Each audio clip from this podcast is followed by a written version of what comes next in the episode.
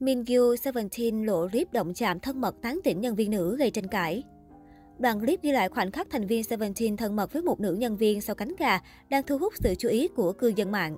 Mới đây, một YouTuber đã đăng tải video phân tích clip hậu trường đang gây tranh cãi của một nam idol đình đám. Trong clip vỏn vẹn vài giây, nam idol này được cho là đã có những hành động động chạm thân mật, tán tỉnh nhân viên nữ ở ngay trong phòng chờ của đại nhạc hội.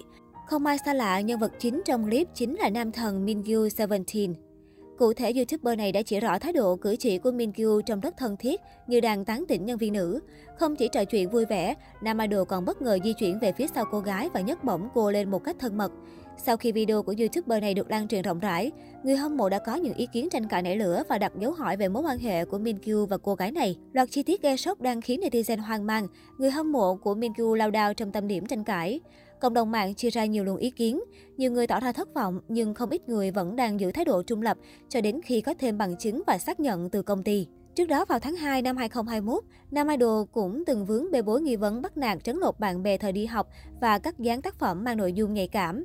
Cụ thể, Mingyu đã bị một netizen ẩn danh tố cáo, từng có quá khứ bạo lực học đường, chơi bời với nhiều bạn bè xấu và cả bắt nạt bạn học khuyết tật khi còn theo học trường trung học Burim. Sau đó, Pledis đã nhanh chóng phủ nhận mọi cáo buộc. Các fan cũng liên tục tìm kiếm bằng chứng để bên vực và minh oan cho Mingyu. Tuy nhiên, sự việc chưa kịp lắng xuống thì nam thần Mingyu lại tiếp tục bị bạn học tố cáo với một bài đăng trên diễn đàn Ban. Theo đó, nam idol đã có những hành vi quấy rối tình dục người viết bài. Người tố cáo đã cung cấp một bức bản đồ phòng học nơi cô bị Mingyu bắt nạt, cùng những bằng chứng là bằng tốt nghiệp cùng hồ sơ bệnh án phải điều trị tâm lý.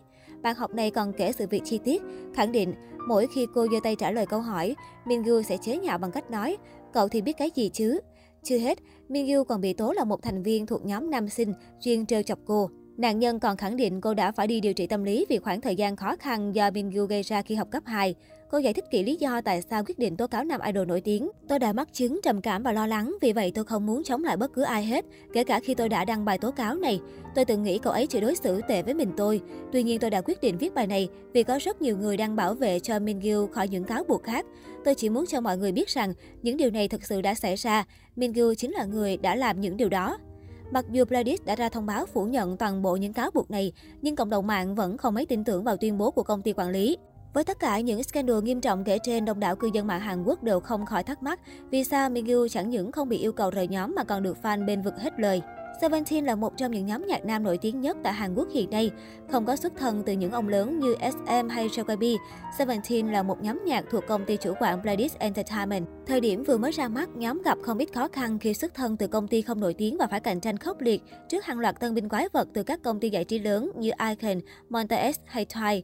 Dù không được đầu tư quảng bá quá rầm rộ và phải gánh vác trên vai nhiều áp lực khó khăn, nhưng dường như tình yêu âm nhạc, đam mê và khát khao được đem đến những màn trình diễn xuất sắc đã giúp cho Seventeen. Seventeen vượt qua tất cả để có thể khẳng định tài năng của mình.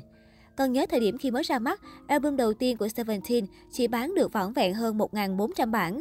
Thời điểm này có lẽ không ai nghĩ rằng Seventeen sẽ trở thành nhóm nhạc bán được hàng triệu bản album trong tương lai. Vậy nhưng các chàng trai của Seventeen đã làm được điều đó và vượt qua nhiều đối thủ đáng gờm của K-pop để trở thành một trong những nhóm nhạc triệu bản đáng ngưỡng mộ.